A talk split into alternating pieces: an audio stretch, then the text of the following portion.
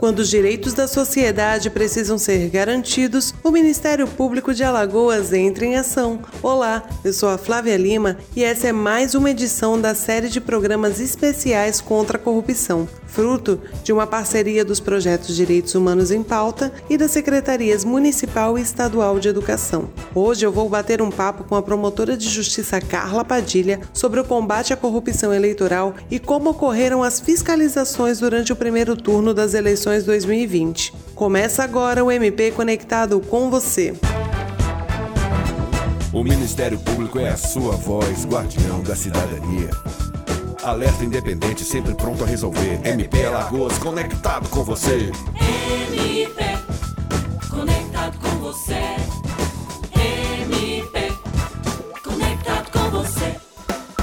Doutora Carla, vamos começar a nossa entrevista explicando aos ouvintes o que é corrupção eleitoral. A corrupção eleitoral pode ser entendida de dois modos. No sentido estrito, ou seja, bem restrito mesmo, corrupção eleitoral é o crime que está lá no artigo 299 do Código Eleitoral, que é a Lei 4737 de 65. E esse artigo diz o seguinte: dar, oferecer, prometer, solicitar ou receber para si ou para outrem, quer dizer, para outra pessoa, dinheiro, dádiva, que é um presente, ou qualquer outra vantagem para obter ou dar voto e para conseguir ou prometer abstenção, ainda que a oferta não seja aceita. Então vocês veem que esse crime do artigo 299 tanto se refere a quem dá a oferta quanto a quem solicita ou recebe esse,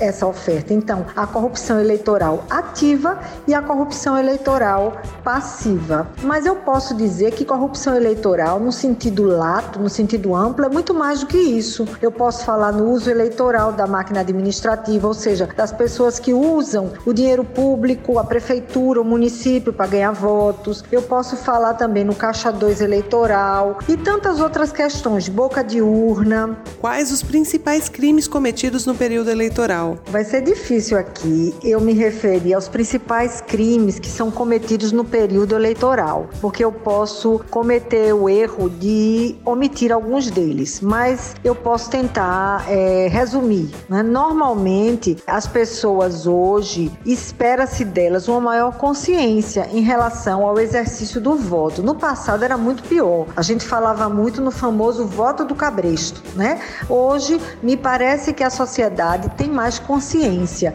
Temos temos também um Ministério Público muito mais forte e independente que é capaz de enfrentar os interesses dos poderosos, certo? Mas há muitos crimes que ainda são cometidos no período eleitoral. É, conseguir uma condenação por crime eleitoral ainda é muito difícil, mas eu posso falar de uma série de crimes, por exemplo, a compra de votos, tem pessoas que adesivam seus automóveis em troca de dinheiro, que recebe combustível em troca de adesivar o automóvel. E isso não deixa de ser crime eleitoral. Quem vende voto também está cometendo um crime? Sim, quem vende voto também está cometendo um crime. A conduta de vender voto está inserida também naquele mesmo artigo que eu falei anteriormente, o artigo 299 do Código Eleitoral. E qualquer cidadão pode cometer esse crime e, nesse caso, ele pode ser condenado a até quatro anos de reclusão, além de ter condenação na pena de multa. Quais os tipos de propagandas eleitorais são proibidas? O artigo 243 do Código Eleitoral estabelece uma série de proibições materiais, ou seja,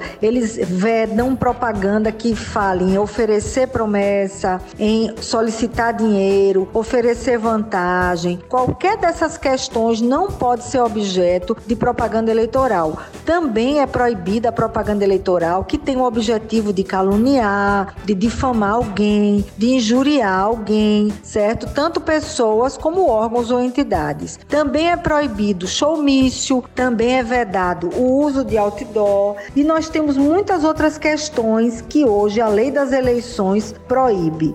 Também é crime divulgar fatos que se sabem verídicos, que são aquelas famosas fake news. Um eleitor pode oferecer benefícios às pessoas que votarem no candidato que ele está apoiando? Isso pode ser considerado compra de voto? O artigo 2 299 do Código Eleitoral, que trata do crime de corrupção eleitoral, explicita, em outras palavras, a impossibilidade de qualquer pessoa dar, oferecer, prometer, solicitar ou receber para si mesma ou para outrem qualquer vantagem com o fito de conseguir voto. Assim, em outras palavras, é um crime comum ou seja, qualquer pessoa pode realizar o núcleo do tipo. Não precisa ser o candidato, nem qualquer pessoa ligada a ele. Qualquer cidadão que oferecer benefício a outrem com o intuito eleitoreiro de adquirir o voto para alguém pode estar sujeito à pena de reclusão